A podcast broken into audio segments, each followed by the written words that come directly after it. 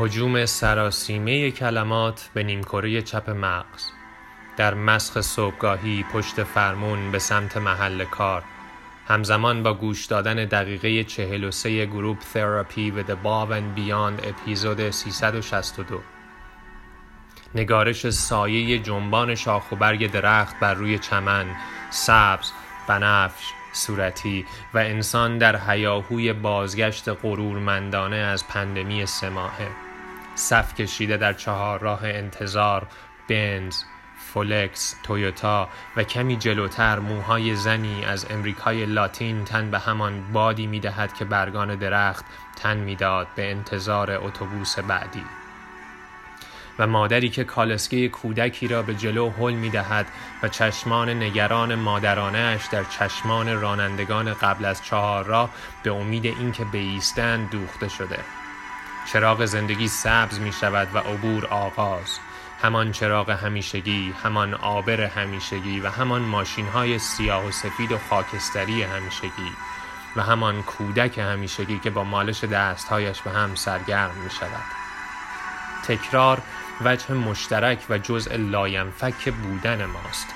خو گرفتن درمان نیست اجبار است. امید درمان نیست اجبار است.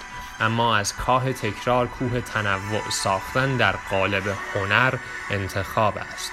خلق یک چیز تازه تنها راه نجات انسان از تکرار است.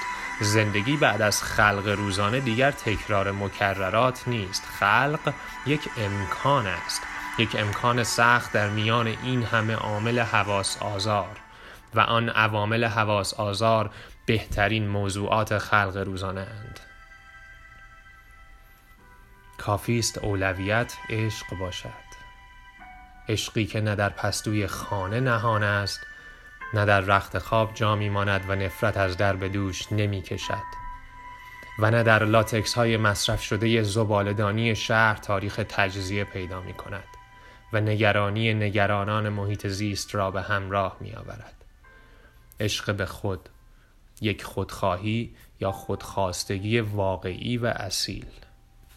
عشق به خود نه به عنوان یک جسم دو پا بلکه به عنوان یک پدیده. پدیده ای به نام انسان با ضریب نسبیتی بسیار پایین برای انسان به دنیا آمدن. ضریبی که احتمال سوسک یا درخت شدنش بیشتر بود. نسبت یک به چند تریلیون. یک پدیده عاشق تنها ایراد کار اینجاست که فقط یک فرصت دارد. یک فرصت چند ساله که با game over شدن امکان آغاز از checkpoint قبلی نیست.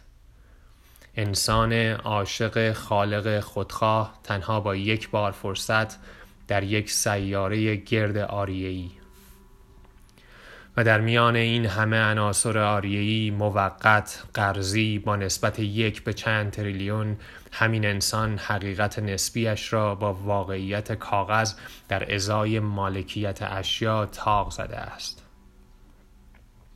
به او به دروغ گفتند مالکیت واژه است حقیقی. که در ازای به دست آوردن چند برگ کاغذ و دادنش به مالکی دیگر می‌توان به مقام والای مالکیت دست پیدا کرد و از آنجا به بعد طبق تعریف عام و خاص می‌توان پا به دنیای شادی نهاد و احساس خوشبختی و امنیت کرد. قراردادها و قوانین تعریفی که کوه تکانشان نمی‌دهد بر روی سیاره که می‌گویند از یک انفجار چند روزه به وجود آمده و اکنون در خطر انقراض از مصرف بالای همان لاتکس های ماندگار است. شادی بر اساس تعریف گفتمان غالب نه شادی بر اساس شادی یک جور عجیبی منبع و علت شادی را امنیت به خوردمان دادند.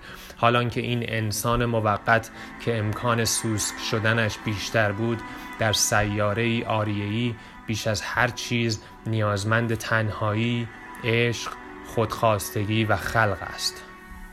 و نه لاتکس مغزی آغشته به مایعی لزج و بدبو با نامهای امنیت، شادی، مالکیت و امید. حتی به قیمت خیره شدن به سایه جنبان شاخ و برگ یک درخت عادی یا موهای وزوزه به باد سپرده یک زن امریکای لاتین یا کودکی که در کالسک دستهایش را به هم میمالد. تکرار بد جوری جزء لاینفک می شود اگر عشق رخت خوابی و پستویی شود و شادی مالکیتی و امنیتی.